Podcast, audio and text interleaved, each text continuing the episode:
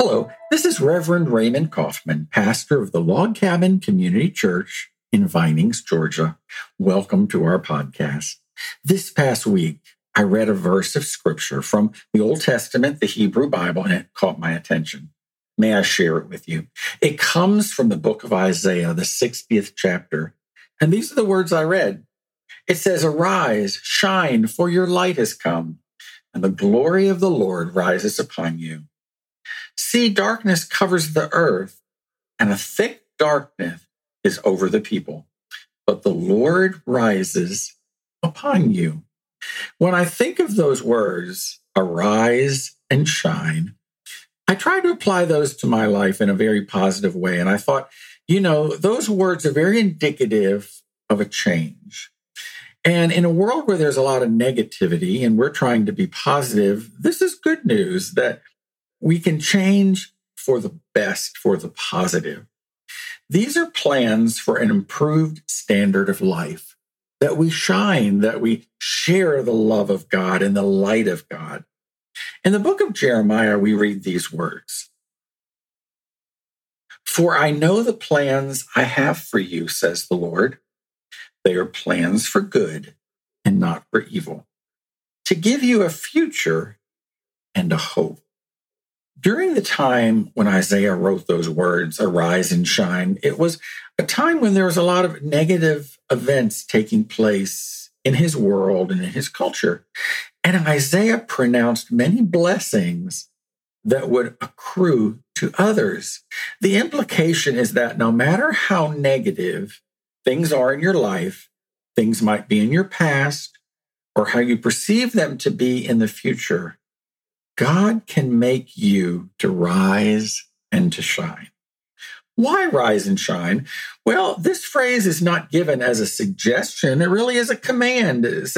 He said, rise and shine. You had to do something, but it was a positive thing, a positive change from your present status. You know, many times in life, we set goals and plans and we move forward in, in, in great ways. When I think about my New Year's resolutions I made at the beginning of this month, beginning part of January 2024, uh, one of them was to be a little bit more positive in my outlook towards life, and particularly in my relationship to others, and to always try to find the best in other people.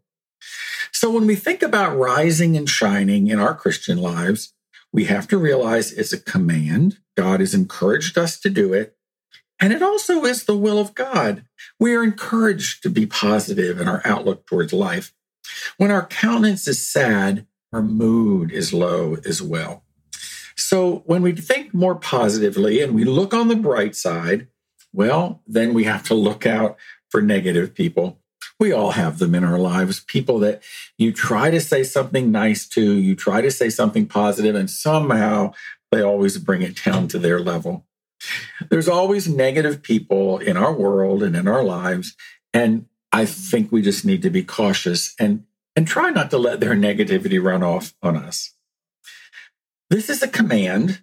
It's also the will of God, but then we're reminded that the Lord is the light. And the light is referred to as the Messiah, who is Jesus Christ. Jesus himself said to all of us, He says, I am the light of the world. He that followeth me shall not walk in darkness, but shall have the light of life. Isn't that a beautiful expression? The light of life. It's reminding us that the world is a wonderful place and there's a lot of good things that happen and positive things that happen.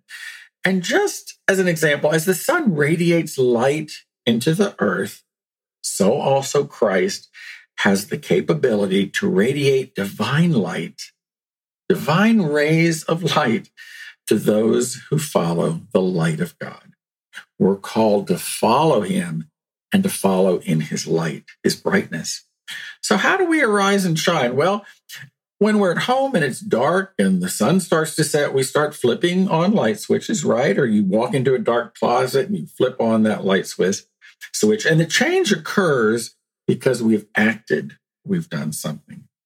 How can we stay positive? Well, it's an act that we have to do. We have to make a, an effort to do that.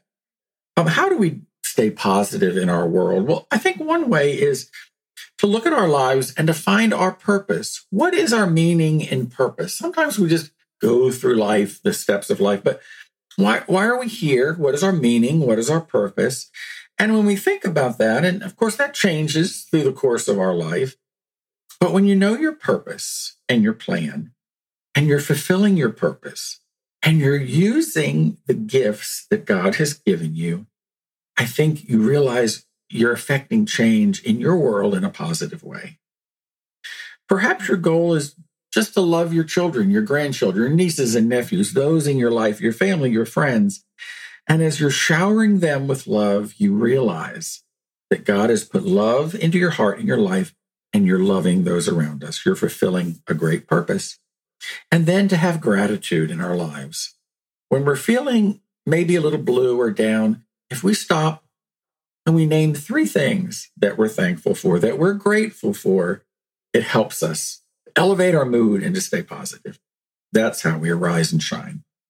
There's four things I'd like to encourage us to do as we pursue light in our lives. The first one is to make an effort to connect with God, to find our spirituality.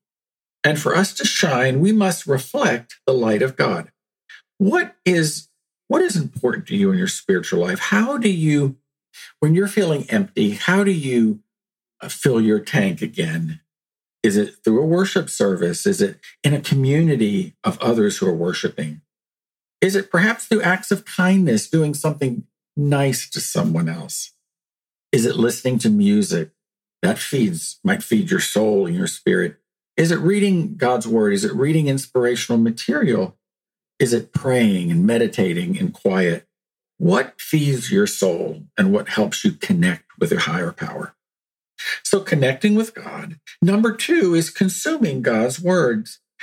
In the book of Psalms in the Old Testament, these words are written. It says, The entrance of thy words give light. When we're reading positive affirmations of scripture, the sacred text of God, they fill us with his spirit, his light, and his love. And when we spend time with God, then we have the light to shine. So we connect with God, we consume God's words. Number three is to commit to God's work. In the book of Matthew, the Gospel of Matthew, we read these words. It says, Let your light so shine before others that they may see your good works and glorify your Father, which is in heaven when we're filled with positivity, the light and love of God, and then we do good works towards other, we're glorifying God. So can we use the gifts that we have to commit to God's work? It's just using the gifts that you have been given. Now, at, at our church, the log cabin, if there was a leak in the ceiling, if someone needed to cl- climb on a tall ladder to clean out gutters, they would not call me. I'm all thumbs when it's repairing something, but I have other gifts. And thankfully, at our church, we have other people that enjoy doing that type of work. But I have the other gifts that I can use. And we all have gifts that we can give and, and help make the world a better place. Are you using those gifts and are you committing yourself to God's work in whatever way you're called to do with it, with your gifts? Then number four, is to call forth God's promises. You know, we all set goals. I've talked about goals I set for the new year. I hope you have too. And you might have short term goals you want to accomplish something, perhaps long term.